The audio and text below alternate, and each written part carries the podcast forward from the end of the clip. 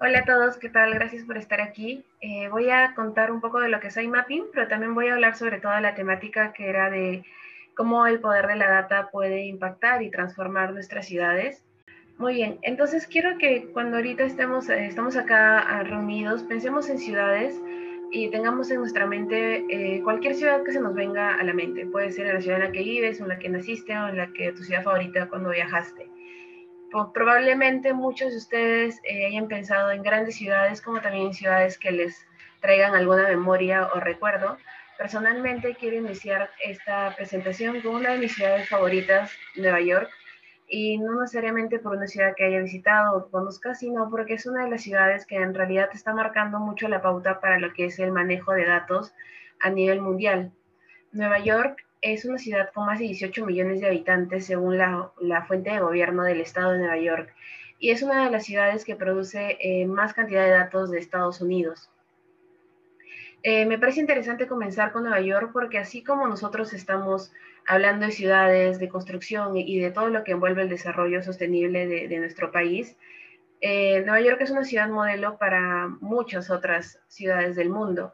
Es así también que si lo ponemos un poco más al contexto latinoamericano, cuando pienso en ciudades que también están trabajando con la innovación, la transformación digital y sobre todo el uso de datos en, sus políticas y gobernabilidad, pienso también en la ciudad de Medellín. Medellín es una ciudad conocida por su innovación, su carácter de innovación urbana y sobre todo por su carácter de innovación social y cómo todo eso lo han aplicado a regenerar un proceso de cambio en las ciudades. Es una ciudad con dos millones y medio de habitantes según el gobierno de Medellín. Y así también llegamos a nuestra capital, Lima, una ciudad con muchas oportunidades, problemas, situaciones y con casi 10 millones de habitantes en ella, casi la mitad de habitantes de Nueva York, según eh, la fuente de, de, INEI. Acaban de ver tres ejemplos de ciudades de distintas magnitudes y distintas categorías y también de cantidad de personas que habitan en ellas, y hemos visto una primera data de todas estas tres, la cantidad de personas que viven en la ciudad. Normalmente nosotros estamos expuestos a la data día a día, consumimos datos y elaboramos y producimos datos todos los días. Y uno de ellos también nos dice las Naciones Unidas es que justamente todas estas personas que viven en las ciudades son casi la mitad del mundo, más de la mitad del mundo que viven en ciudades. El 55% de estas personas es casi un 4.235 millones de personas viviendo en ciudades. Quiero mm, soltar estas cifras porque son cifras que vamos a entender durante la presentación y sobre todo con este indicador. Según el grupo BIT, que es especializado en investigación y tecnología, en el 2020 cada persona en el mundo ha producido 1.7 megabytes de datos cada segundo. Estamos hablando, imagínense esa población que vive en ciudades, de los casi 4 mil millones de personas. 4 mil millones de personas han producido 1.7 megabytes de datos cada segundo. Y me pueden decir, ya, pero ¿qué significa 1.7 megabytes? 1.7 megabytes equivale a decir 850 mil palabras por segundo. Es algo casi que no podríamos pensar o ni siquiera concebimos el hecho que se pueda realizar esta cantidad de palabras por segundo. Pero nosotros lo hacemos, hacemos esta cantidad de palabras en datos, eh, a través de cuando nos conectamos en las redes, de dispositivos, de también cuando nos conectamos a redes abiertas de, de Wi-Fi o de Internet, cuando damos acceso al uso de nuestros datos, entre muchas otras formas de obtener datos de cada uno de nosotros. Y es que al final todas las expresiones o lo que hagamos nosotros los humanos termina transformando y manifestándose en data. Pero la gran pregunta que también quiero comentar y hablar junto a ustedes es qué sucede con toda esta data y toda esta información que producimos. ¿Tiene algún valor? Eso es lo que quiero que ahorita conversemos y sobre todo eh, siéntanse libres de tener preguntas o de, de, conversar en el chat también sobre el poder de la data social en el desarrollo de nuestras ciudades y entendamos la data social como toda esa data que producimos nosotros mismos. Quiero comenzar la presentación con una de las frases que más me gustó cuando leí El planeta de slums de Mac Davis, un historiador, activista político y también urbanista de Estados Unidos americano, él dice, las ciudades son el futuro del mundo. Quedémonos ahorita con esta frase. Las ciudades son el futuro del mundo. Y hemos visto anteriormente cuántas personas viven en el futuro del mundo y cuántas personas van a formar este futuro. Es por eso que volvemos a esta pregunta. ¿Y toda esta data que estamos creando nosotros tiene algún valor? ¿De alguna manera se está dando uso a toda esta información? Y la respuesta es sí. Actualmente toda esta recolección masiva de información personal eh, está generando una transformación en el mundo, sobre todo en las ciudades, está generando mucho dinero y al mismo tiempo está generando un concepto o religión, entre comillas, como muchas personas del medio lo ven, que es el dataísmo. Y quiero hacer este hincapié y esta introducción a lo que es el manejo del data, el big data, el dataísmo, porque es algo interesante con conocer antes de entrar a pensar cómo estos datos pueden impactar en nuestras ciudades. El dataísmo, eh, esta palabra llega a mí por primera vez en, en un libro de Yuval Noah Harari, el cual habla del futuro del hombre a través de la evolución y lo, lo, considera como un homo deus y habla del dataísmo como la posible religión del siglo XXI en la cual se va a creer que la información y el dato es lo esencial y que la libertad de informarnos es el mayor bien de todos. Esto suena totalmente loco ya que normalmente cuando hablamos de, una religión, una doctrina o algo que va a mover a muchas personas suena suena increíble y hasta impactante, pero es, es algo que está sucediendo actualmente en el cual nosotros eh, estamos yendo paso a paso a estar dentro de esta doctrina y ahora lo van a ver durante la presentación. El dataísmo nos dice que desde la evolución del hombre venimos, como esta imagen que me pareció que resume bastante lo que habla del, uso de los datos, ahorita somos el segundo hombre, este hombre que está 24 días, 24/7 con un chip en la mano, que es un teléfono móvil conectado con el mundo, estamos conectados con distintos continentes a distintas horas, conocemos la información de primera mano y estamos entrando a este, a este tercer hombre, el cual estamos aplicando la tecnología en nosotros, a través de inteligencia artificial o del Internet de las Cosas o sobre todo también del uso de datos internos. Nosotros mismos recopilamos datos. Tu celular te dice cuántos pasos hiciste hoy día, cuántas calorías quemaste, o cuántos amigos tienes en Facebook, o cuántas personas te agregaron a LinkedIn. Todo eso es tu propia data personal y eso está evolucionando a ser parte de ti hasta en un punto, como lo dice Elon Musk, eh, a llegar a un punto a la neurociencia, que, el, que todo el poder del dataísmo llegue al corazón del humano, que en este caso es el cerebro, y trabajar desde ahí. El libro que les comento es el libro de Homo Deus de Yuval Noah Harari. Cambió bastante mi perspectiva sobre cómo entender el valor del dato en la humanidad, más allá de las ciudades. Por eso es que quería comenzar explicándoles este preámbulo y sobre todo eh, quedarme con tres preguntas que eh, Harari cierra su libro con estas tres preguntas. Y también se las comparto para que ustedes se queden pensando y, y de repente al final de la plática me pueden dar respuesta alguna y la primera es que él, cuestiona si la vida es netamente un procesamiento de datos, porque a lo largo de toda esta existencia del hombre, hemos sido datos, hemos, si somos historia, somos información que ha terminado congregándose en, en vida. Entonces él dice, si es que de verdad la vida es solamente datos, y también habla de todo este proceso como los datos y la inteligencia artificial, y tal vez un tema que a muchas personas eh, le causa temor porque es desconocido pensar en un futuro atravesado o manejado por máquinas, pero es un futuro que estamos viviendo en el presente. Él hace hincapié así es que todo este valor del Big Data o de, los nuevos usos de la tecnología eh, puede superar a la conciencia, si toda esta nueva inteligencia supera al ser consciente, o sea, al humano. Y deja esta pregunta, ¿no? ¿Qué es más valioso, la inteligencia o, o la conciencia? porque al final estamos confiando nuestras vidas, ciudades y muchas cosas como negocios y oportunidades a, algoritmos, a, inteligencia artificial. Entonces, ¿en qué momento puede perderse la conciencia humana? Y la última pregunta que le he reformulado un poco, porque él habla más allá de las ciudades, de la sociedad, me pongo a pensar qué ocurrirá con las ciudades cuando los algoritmos eh, no conscientes, pero sí muy inteligentes, nos conozcan mejor que nosotros mismos. Y eso es algo que, la verdad, cuando uno se introduce al tema de la data y el manejo del Big Data, eh, comienzas a entender y también a formularte preguntas porque es todo un universo por explorar. Y eso me lleva a hablar del concepto de Big Data muy brevemente, entender que el Big Data fue la palabra de moda en el año 2013. Fue la palabra que se hablaba en China, en Japón, en Estados Unidos, en todas partes del mundo y fue desde el ámbito informático la palabra del año.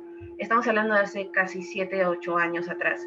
y Big Data ha actualmente entrado a todos los sectores de, de tipo de negocios y oportunidades, como también el sector de planificación urbana o de diseño o de construcción. Y es que Big Data es todo el conjunto de grandes datos o combinaciones de grandes datos cuyo tamaño supera cualquier herramienta tradicional o convencional como una hoja de cálculo. Es algo que ya no se puede gestionar en una hoja de cálculo, es la gran cantidad de datos. Lo más importante de todo esto, lo que le estoy comentando, es que el Big Data, eh, a través del análisis y el diagnóstico de los datos, lo que nosotros tenemos que llevarnos de todo esto es poder ayudar a nuestras ciudades a aprovechar sus datos y utilizarlos para identificar nuevas oportunidades y enfrentarse a desafíos. Lo hemos vivido este año pasado más que nunca con el tema del COVID y la pandemia. Si no fuera por los datos, no nos hubiésemos enfrentado a esta enfermedad de, la manera que lo hemos hecho, sea con aspectos negativos como positivos.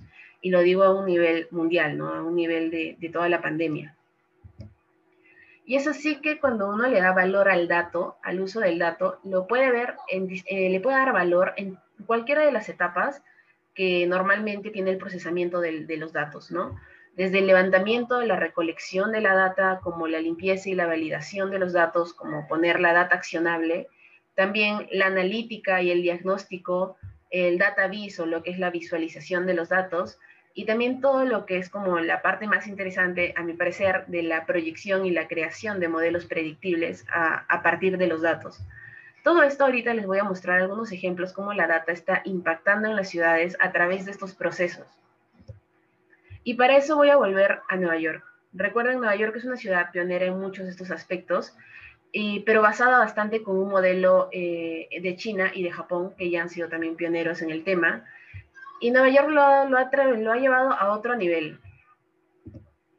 Ha trabajado todo un sistema de mapeo inteligente en su ciudad. Tiene totalmente Nueva York mapeada tanto en 3D como en 2D. Y eso es algo que normalmente en las ciudades, por lo menos en el contexto latinoamericano, es un gran desafío, el reconocer nuestro territorio a través de un mapa. A veces es hasta muy difícil tener un plano o un catastro actualizado. Nueva York tiene todo esto en tiempo real, en movimiento, con data real. Entonces, el uso de los mapeos inteligentes en las ciudades es una muy buena aplicación de los nuevos usos de tecnología para el desarrollo urbano.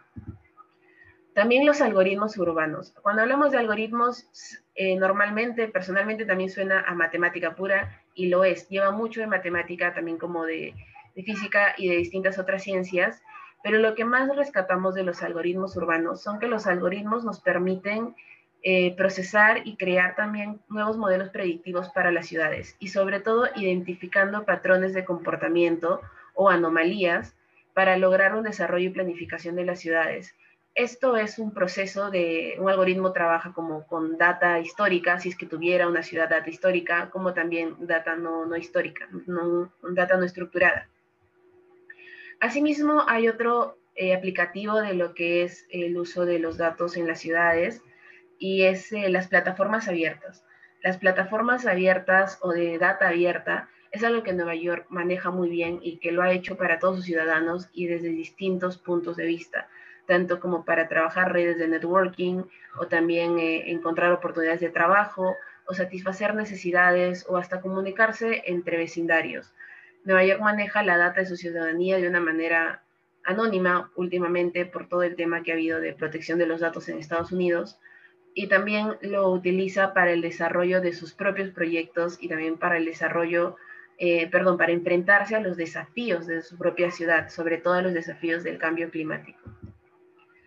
Asimismo, tienen una propia eh, entidad gubernamental dedicada al uso del dato eh, desde la municipalidad o el gobierno de, Nueva York y tienen unas, mm, exclusivamente una plataforma de analítica. Entonces manejan, como les mencionaba, este proceso de recolección y levantamiento en todo lo que es mapeos inteligentes, el proceso de, transformar y limpiar la data a ponerla pública y la analítica. Entran a todo un sistema de, de verdad conocer, diagnosticar y entender ese procesamiento de datos que ellos mismos, que su propia ciudad produce. Eh, asimismo, el año pasado Nueva York tuvo uno de los altos eh, picos más, de los picos más altos de analítica de su data, porque fue uno de los años que más datos ha recopilado de toda la ciudad. y que le ha permitido también enfrentarse al COVID de otra manera distinta a otras ciudades.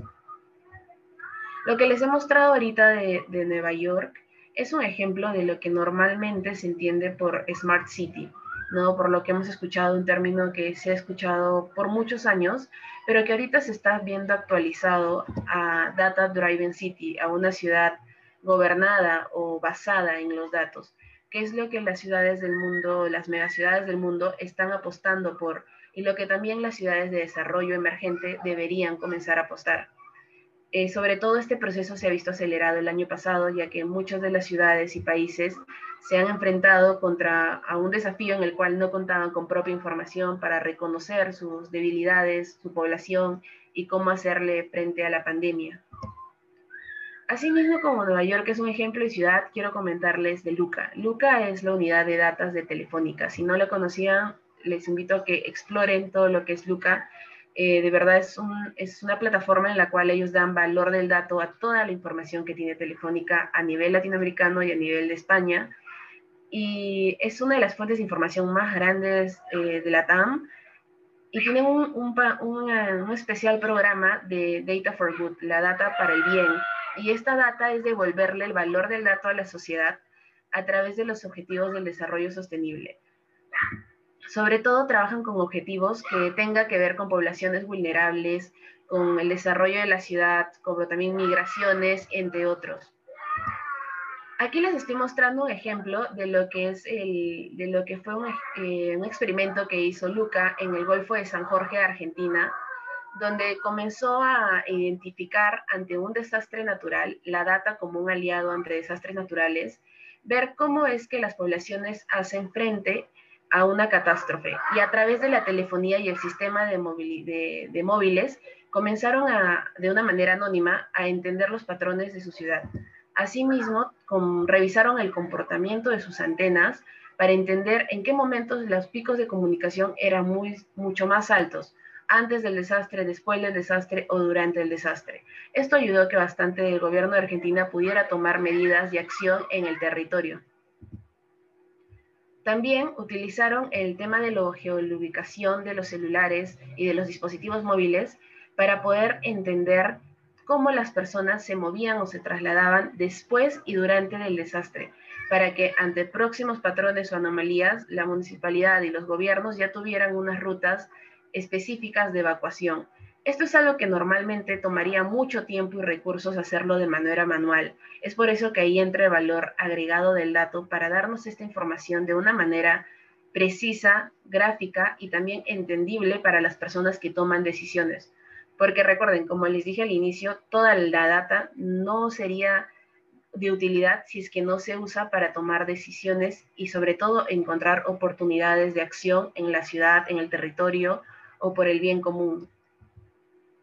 Es por eso que les hablaba de la pandemia. La pandemia no hubiese sido lo mismo hace 30 años ni hace 10 años con toda esta revolución de transformación digital y de lectura de datos que hemos tenido durante todo este periodo. Hemos estado al tanto en cada día de cuántos casos tenía Japón, cuántos casos tenía Estados Unidos, cuántos casos tenía Perú, como los tenía Brasil. Y esta conectividad de datos ha hecho de que se creen algoritmos y entre un modelo de, las regiones basado en la propia data levantada por las personas y por los gobiernos, para que así podamos entender cómo es que las curvas se pueden frenar o también se pueden enfrentar de otra manera. Esto es algo que suena simple el ver un mapa y decir, conozco cuáles son las zonas más rojas con más casos y puedo ver la curva, pero detrás hay todo un proceso de, programación de algoritmos y sobre todo de lectura y análisis del dato, eh, desde una expertise como lo es salubre y salud para la pandemia. Actualmente hay muchas empresas que están en el rubro del manejo de datos en las ciudades. Les he hablado de Luca, pero también está Bloomberg o Clear Channel, que ha tenido toda una campaña de, enfocada en los negocios y en encontrar oportunidades a través de la data del movimiento en grandes avenidas. Sobre todo en Lima hay muy buenos proyectos de Clear Channel. Telefónica, ya les mencioné, maneja una de las grandes bases de datos, como también el IBM. Y es ahí, bajo todo este contexto que les he venido relatando desde el dataísmo, del conocer qué es el Big Data, la oportunidad de intervenir con el dato en las ciudades y de sumergirse en este ecosistema del Big Data y de cómo impactar a través de, la data, es que surge iMapping como una propuesta de una startup eh, que tenga un compromiso social y sobre todo eh, basada en la tecnología urbana y en el manejo de datos para poder analizar y entender la ciudad, y especialmente la ciudad informal. Es así que si volvemos a la frase que les comentaba al inicio del planeta de slums de Mike Davis, donde nos dice que las ciudades son el futuro del mundo, completando la frase, Mike Davis nos dice que los asentamientos informales son el futuro de las ciudades. Y eso nos deja pensando, fue una de las frases motivos también de iMapping, que hemos visto ya con datos, se los acabo de mostrar, 55% del mundo vive en ciudades, casi 4 mil millones de personas, estamos hablando de más de 1.7 megabytes de datos que producimos y también los asentamientos informales producen esa data, lo, de alguna otra manera está dentro de todo el ecosistema de ciudad. Entonces es donde ahí nace la idea de mapping y cómo a través de un sistema de identificación de variables urbanas ingresar en los asentamientos bajo un proceso participativo y acompañado de la, ciudadanía y de las personas que viven ahí, identificar y conocer la información para hacer lo primero que hizo Nueva York, levantar el mapeo inteligente de los asentamientos. No hay catastros, no hay planos, estamos construyendo todo esto internamente, es un trabajo que se está haciendo con bastante esfuerzo y, desafíos, sobre todo en tema post-pandemia y también antes de la pandemia, eh, también estamos identificando las variables, cómo estas capas de los asentamientos informales trabajan en conjunto y te permiten dar lectura a la información y sobre todo hablando de ecosistemas y de contextos reales en los cuales la información es producida, autogestionada y manejada y toman las decisiones las propias personas. Si el gobierno eh, actualmente ahorita está interviniendo en los asentamientos es porque también está trabajando con data de, basado en INEI, basado en las fuentes confiables de información que tiene el país. Entonces, es así como también nosotros tenemos cuatro pilares de los cuales han nacido de todo este breve proceso que les he contado al inicio, de toda esta investigación y estudio constante del equipo sobre el análisis geoespacial, entender dónde estamos viviendo, entender la ciudad, entender el territorio eh, y llevarlo a un contexto de inteligencia territorial, tomar las mejores decisiones basadas en una buena base de datos, en una analítica, en un diagnóstico y sobre todo visualizarlo de una manera en la cual podamos entender cómo las grandes ciudades lo hacen, como les he mostrado estos ejemplos de Argentina o lo del COVID, eh, también se puede aplicar a contextos como asentamientos informales. Ha sido una apuesta eh, grande, sobre todo un gran desafío comenzar a hacerlo desde el año pasado, desde la generación, bueno, desde hace dos años, desde la generación de contenido en redes, hablar el tema de asentamientos informales, como también ahora estar materializándolo ya en una plataforma y en todo lo que internamente estamos trabajando. Sobre todo algo que, me llevo de todo este proceso de trabajar con datos en la ciudad y también de entender y de sumergirte a todo este ecosistema de datos, que si ustedes ahorita están aquí es porque de alguna otra manera tienen interés en el tema, es que las decisiones actualmente, esta es una gran conclusión, las decisiones eh, están dejando de ser intuitivas. Ya no se pueden tomar decisiones basadas en estímulos o en impulsos. Tenemos demasiada información que puede sustentar una, una decisión y sobre todo una decisión bien sustentada puede impactar de otra manera las ciudades. Y sobre todo, las ciudades son cada vez más inteligentes. Eh, hablamos por muy buen tiempo de lo que es un smart city. Anteriormente se ha dicho varias veces, pero hoy más que nunca las ciudades son inteligentes, autónomamente tienen esta característica.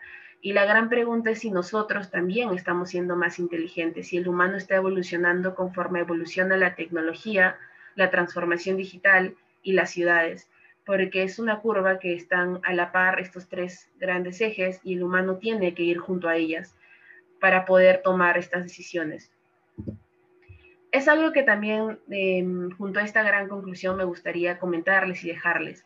Y es que, según todo lo que hemos investigado dentro del equipo, para que un ser del futuro haga frente a un futuro prometedor como el que hemos hablado, basado en inteligencia artificial, en el Internet de las Cosas, en, en Big Data, en un montón de nuevos usos de tecnología, tenemos que tener por lo menos estas cuatro cosas. En primer lugar, como, como lo ha dicho Mark Zuckerberg un montón de veces, o Elon Musk, o los grandes mentes de toda esta revolución tecnológica es que tenemos que manejar mínimo uno de nosotros un lenguaje de programación. Eh, el saber inglés en algún momento fue una necesidad, ahora la necesidad es el manejar un lenguaje de programación. Es todo un desafío en el cual todo profesional se enfrenta. Yo como arquitecta y también eh, enfocada en el urbanismo, sumergirme en el tema de programación, de Python o de otros lenguajes ha sido todo un desafío, pero que es una necesidad para mi profesión en el futuro tenemos que darle valor agregado a nuestros datos, ya seas una ciudad, una persona, una empresa, una organización, tus datos tienen que retribuirte y darte valor agregado. Actualmente el negocio de los datos es el posible futuro petróleo del mundo, o sea, lo consideran de esa manera. Es la, la energía que va a mover el mundo en muchos años y que actualmente lo está haciendo. Entonces, el no concebir darle un valor agregado es algo que es una mentalidad y una propuesta totalmente del pasado tenemos que ser parte también de este proceso de transformación digital y sobre todo de una manera responsable, porque hemos visto lo que les he comentado, por eso es que también quise hablar del dataísmo, es como el, extremo total o lo radical que muchas personas le temen, la transformación digital a un punto en el cual las máquinas o toda esta inteligencia artificial supere a la humana. Por eso es de que nosotros tenemos que ser responsables con el tema y también sobre todo ser seres conscientes y creativos es algo que hasta la actualidad, hasta lo que sé, con, he investigado y explorado, las máquinas, la inteligencia no logra tener esas dos capacidades del humano, el ser consciente y el ser creativo. Puede responder ante cosas programadas, pero la creatividad es algo que nosotros tenemos dentro de cada uno y la usamos para distintas situaciones.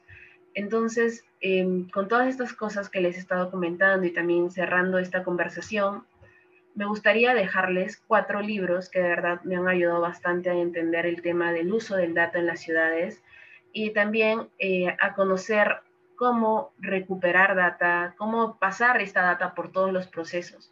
Como Deus, como les dije, desde un tema teórico, entender cómo funciona ligado a la historia, es un libro que habla de la breve historia del mañana, entonces nos dice cómo vamos a evolucionar. Y también es un libro que en los últimos capítulos hace mención justo a, las preguntas iniciales de este webinar. El siguiente libro que les recomiendo de Carlo Ratti es La ciudad del mañana, donde te habla de todas las herramientas que en algún momento tú has escuchado, pero ahora tiene lógica. Los sensores, las redes de conexión, el tema de hackers y sobre todo el futuro de la vida urbana y cómo todas estas conviven actualmente en tu ciudad y a veces no te das cuenta. El tercer libro que también les dejo y que de verdad es de muy buen apoyo es el de Codificando la Ciudad. Habla netamente del nuevo urbanismo en la era del Big Data y cómo este urbanismo está formando las ciudades de hoy día y va a formar las ciudades del mañana y cómo también va a formar, como en algún momento IMAPIN está aterrizando asentamientos informales, formará los asentamientos informales del futuro. Y el último libro, uno de los del año pasado, que ha sido un gran aporte de Sarah Williams, eh, el uso de la data para el bien público. Aquí habla de ejemplos específicos como la data es una herramienta de empoderamiento en vez de una herramienta de opresión y cómo podemos usarla para desarrollar proyectos de sostenibilidad, de proyectos relacionados al cambio climático, proyectos de lo que es la vida social, lo que es la, la gobernanza, entre muchas otras opciones. Ya hemos visto los ejemplos que le di de Argentina, en los cuales a través de los móviles y la telefonía se pueden identificar patrones para prevenir desastres, todas las plataformas y las herramientas de planificación y de exploración urbana que tiene Nueva York, por lo cual conoce y maneja muy bien su ciudad en tiempo real, porque ellos tienen data real de los móviles, ven a sus neoyorquinos moviéndose por la ciudad y cómo interactúan y dónde hay mayores focos de concentración de personas y dónde hay mayor oportunidad de negocio, entre muchas otras características. Todo esto quiero que se lo lleven de este conversatorio y ahorita podemos hablarlo también si tuvieran preguntas y también dejar abierto que me pueden escribir, pueden también ser parte de iMapping siguiéndonos en nuestras redes sociales. También si quieren sumarse a la startup y tal vez tienen un perfil tecnológico a explorar o un perfil social, porque trabajamos bastante con asentamientos informales, pueden escribirme y también estar pendiente de nuestras redes sociales. Muchas gracias. Gracias, Stephanie, por tu participación, bastante eh, interesante. Yo creo que, eh, lo que lo que acabas de comentar y, exponer hace que veamos la data desde otro punto de vista, ¿no? en un inicio creo que todo el mundo conoce la data porque pues conoce Facebook, conoce Instagram, conoce el e-commerce, con Amazon, ¿no? Y cuando tú asocias data normalmente es para comprar, para vender eh, y, para buscar cosas, ¿no? Básicamente eso es, pero yo creo que lo están enfocando ahora, eh, mientras vamos evolucionando muchas cosas, creo que vamos vamos nosotros eh, entendiendo que la data no solamente se usa para, para, para ese tipo de, de, áreas, sino también para el, eh, para el, provecho del desarrollo de las ciudades, ¿no? como tú bien lo comentas. Yo tengo, yo tengo una pregunta, eh, según lo que hemos estado escuchando. Nueva York es una de las ciudades que más recopila data, que ya está muy avanzada en esto. ¿Cómo crees tú que Lima, Latinoamérica, puede seguir sus pasos? ¿Por dónde debe empezar nuestras ciudades, en nuestro caso Lima, para poder ser similar o llegar a ser lo que está haciendo Nueva York? ¿Cómo, ¿Cuáles tú crees que serían esos primeros pasos? Yo creo que uno de los primeros pasos de, no solo de Lima, sino también de Latinoamérica, es eh, invertir o más que invertir, tomar en cuenta la academia y la investigación, porque hay muchos programadores, desarrolladores, eh, como ingenieros, arquitectos, urbanistas que están trabajando en esto en la academia y en la investigación, pero que les es muy difícil llegar tal vez al gobierno, que es al final el que toma decisiones públicas. Entonces, ese, el primero incentivar esta conexión entre las redes de quienes están haciendo estos proyectos o estas iniciativas y con el gobierno. Y también eso es algo que, por ejemplo, Estados Unidos maneja muy bien, confía en su academia, confía en sus universidades, confía en que los líderes del futuro están en sus aulas y por eso vemos a Mark Zuckerberg a, que ha dominado de una manera con todo el apoyo de, su universidad y también con todo el apoyo de, su gobierno. Entonces, ese es como uno, primer, un primer punto, el networking que debe haber entre la academia, el gobierno y, y la investigación. Y otro punto es que también se tiene que tomar en serio el dato. O sea, a ver, cuando nos censan a todos, porque a todos nos censan, ¿no? A todos nos van a preguntar el INEI la información más básica para poder conocer cómo está el país. La información no es pública, la información es, o sea, es pública, pero de una manera no digerible, no sé si me dejo entender. Cuando uno entra a la página ve todo Excel y si no eres una persona que maneja el tema de Excel o no conoces, por así decirlo, bases de datos, eh, se te hace difícil entender la realidad. Entonces hay un punto importante de la comunicación de la data, porque el país tiene datos, o sea, tiene toda una cultura de datos, pero que es intrínseca. Entonces, un punto yo creo que es la comunicación, mostrar indicadores, cifras y sobre todo información confiable, de buenas bases, de, buenas fuentes, ¿no? Y otro, otro punto también que considero que debería implementarse, esto ya es más a nivel de Lima metropolitana, es la lectura del territorio. Eh, no, no, es, es, distinto, por ejemplo, intervenir en una ciudad como Arequipa o Trujillo o Iquitos, porque hay de todas maneras una lectura del territorio costa, sierra y selva. En el caso de Lima, el territorio se lee como si fuera Lima plana, ¿no? Como si Lima no tuviera inicio de quebradas y estuvieran ahí miles de personas viviendo, eh, como si Lima fuera solo Lima centro. Entonces, eh, descentralizar el, hasta en las mismas como nodos que surgen dentro de Lima y comenzar a crear una red. Y esa red basarla en los propios datos de, de públicos como privados, porque también hay otra alianza ahí, lo que es la data privada debe usarse para, para intervenir por el, por el bien común, como lo hace Luca. Luca usa mucha data de Telefónica para proyectos de desarrollo sostenible y hay proyectos latinoamericanos ahí, como por ejemplo eh, se me cae el nombre, pero es un laboratorio argentino que utiliza la data para ver migraciones. Y también eh, hay, no es de Luca este proyecto, pero es de, de, del MIT, que trabaja con el mapeo de favelas en Brasil a través del levantamiento en realidad aumentada. Entonces, es otro tipo de información el que llega, no te llega una tabla de Excel, te llega un video en realidad aumentada de las favelas. Así te contextualizas y da una lectura distinta del territorio. Claro. Eh, tengo acá unas preguntas ya que han ido haciendo. Por ejemplo, hay una pregunta em, que dice, ¿qué herramientas o programas consideras básicas para arquitectos en este contexto? Eh, ha oído que el QGIS como herramienta, ¿Qué opinas? Eh, ArcGIS o QGIS es una de las herramientas que creo que como arquitectos deberíamos manejar para lectura del territorio. Eh, no es una herramienta, eh, a ver, como entrar a Google Maps e interactuar, es una herramienta un poco más complicada, requiere entender también un poco de programación si es que quieres hacer cosas más avanzadas, pero es de lo que ahorita tenemos a lectura rápida. Muchos de los geógrafos del país manejan QGIS y toman decisiones y también economistas y otras profesiones. Entonces los arquitectos no deben quedarse atrás en el manejo también de herramientas territoriales. Ok.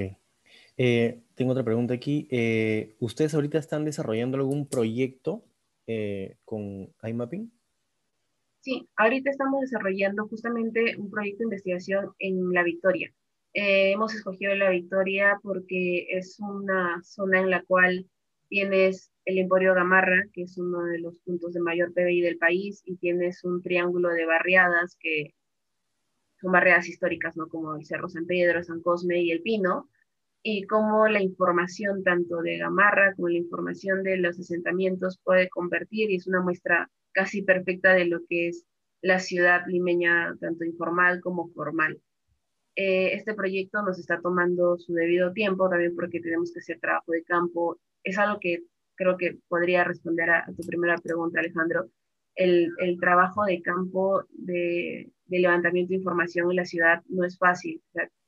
no contamos con herramientas básicas como un buen catastro o un buen plan, ¿no? O sea, tenemos que levantar todo eso y sobre todo contrastar con la realidad, porque lo que queremos es que haya confianza en la información, no dar una información con un gran margen de error. Claro, ¿y ustedes usan para ese levantamiento alguna, algún tipo de tecnología? ¿Drones? ¿Láseres? No, todos drones con puntos de nube. Y todo eso lo pasan y, lo, procesan ya en, un software. puede entrar un programa de modelado para verlo como en 3D o puede entrar un programa como GIS para leerlo en 2D. Claro. Tengo aquí otra pregunta que hacen, es eh, si iMapping usa datos OpenStreetMap o si colaboran con la eh, agregación de datos abiertos geográficos de alguna plataforma. Actualmente hemos basado la mayoría de nuestra base de datos eh, en datos de Open Data, no datos que nos brinda el gobierno, como te digo. Y ahí también hay bases de datos mundiales como la del Banco Mundial o como las que brindan las organizaciones internacionales. Entonces, toda esta data la estamos filtrando, limpiando, dando acción, poniéndola accionable para utilizarla en el primer proyecto, que el primer proyecto piloto, que es en la zona de la Victoria. Y sí, está basada en datos abiertas, como también en nuestra propia biblioteca de datos. Ok. Ahora, tengo otra pregunta que dice, ¿qué necesita iMapping para lograr su objetivo más rápido?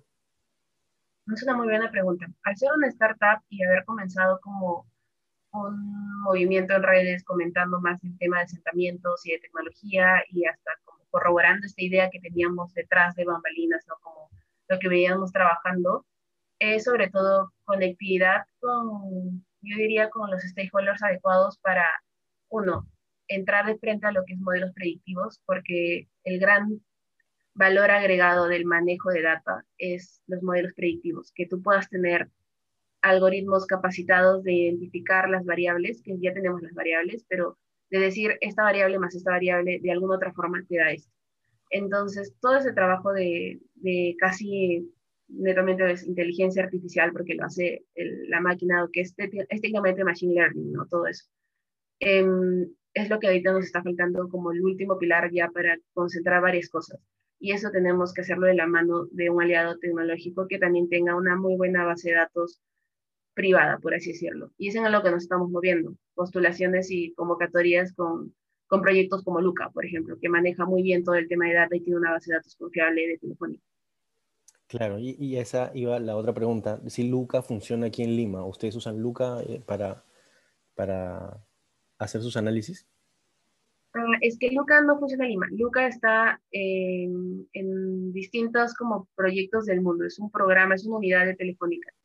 Eh, actualmente trabaja, por ejemplo, si no me equivoco, con Clear Channel, que también maneja la data a través de todas estas vallas que, con sensores que miden el tráfico de la Calle Prado y de la Vía Expresa.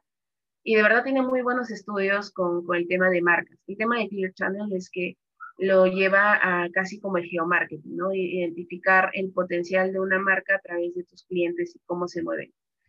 Eh, Luca es una de las, como de nuestras primeras opciones de las cuales también estamos yendo para, para sumarnos y que se termine de concretar todo esto de iMapping. Claro. Eh, yo imagino pues que, que, existe data, ¿no? Hay gente que recopila mucha información desde los celulares. Eh, yo no sé, claro, de todos lados, correcto. Pero pues eh, hay que darle el, yo creo, el sentido, ¿no? Buscarle el sentido, como dices, que la data, ser conscientes que, que, tenemos información y que podemos procesarla para el, el, propio bien, en este caso el bien de la ciudad, ¿no? Que es lo que ustedes están atacando por, por, por todos lados. Entonces, creo que tengo unas preguntas más. Eh, sí. Un profesional de otra rama, por ejemplo, un psicólogo enfocado en proyectos sociales, o cual otro profesional que no esté en contacto directo con este tipo de herramientas, ¿cómo podría aprovechar ese tipo de herramientas o cómo podría contribuir la creación de datos a la creación de datos para aprovecharlos en el futuro? Ya, eso es una pregunta interesante porque si hay algo que, como les comentaba al inicio del Big Data en el 2013 fue la palabra boom en el sector informático. A como en los últimos siete, ocho años se ha vuelto de todas las disciplinas. Entonces, eh, el uso de datos, hay, hay, un tema que no estoy ahorita 100% segura, pero lo que es el uso de datos en la neurociencia, eh, para el rubro de psicología, eh, se entienden los datos a través de análisis del cerebro, o sea, es como extraen datos del cerebro y comienzan a crear patrones de comportamiento de los humanos. Eh, pero estas, estas herramientas son, como tú mismo has dicho, para un, como un tecnicismo y cierto expertise profesional, ¿no? Yo te recomendaría, si eres psicólogo y quieres saber más de datos y usar datos, buscar fuentes que ya las tengan visualizadas, o sea, que sean de fácil lectura, porque así ya tú puedes eh, como leer el reporte, el informe, y no entrar de frente con toda la, como todo ese descargable de Excel.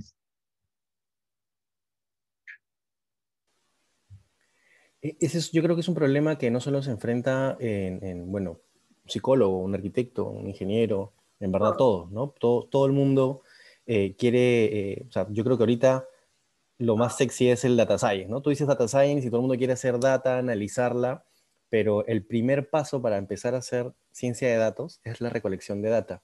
Entonces ahí empieza el problema, ¿no? ¿De dónde recopilo la información?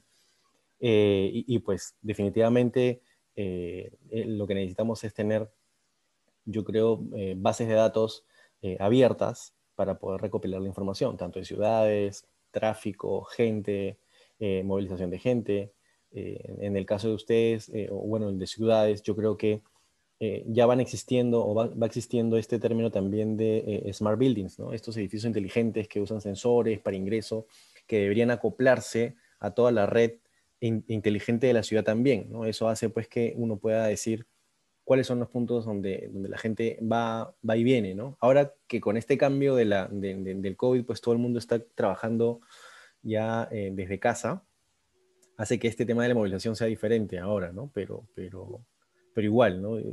Para desarrollar muchas cosas. Ahora, ahora los que, por ejemplo, yo también soy metido en el tema de, inmobiliario, o, o, edificios de oficinas que estaban en San Isidro, pues ahora están vacías, no están llenas como antes, ¿no?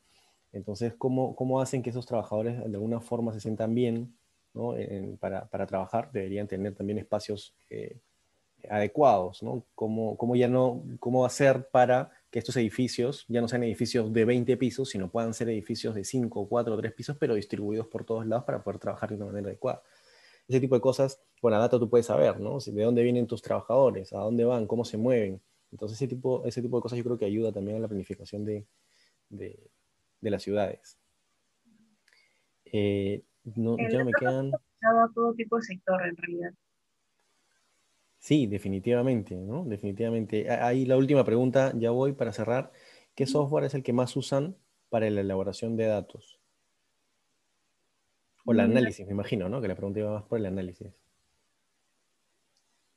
¿Hola? ¿Me escuchaste? Sí, para el análisis o elaborar. Eh, ah, bueno, acá dicen elaboración de datos. Esa es que elaborar creo que es... sí, por eso, yo, por eso, yo, creía que era más como análisis de datos, quizá, ¿no? Para, para utilizar para analizar los datos.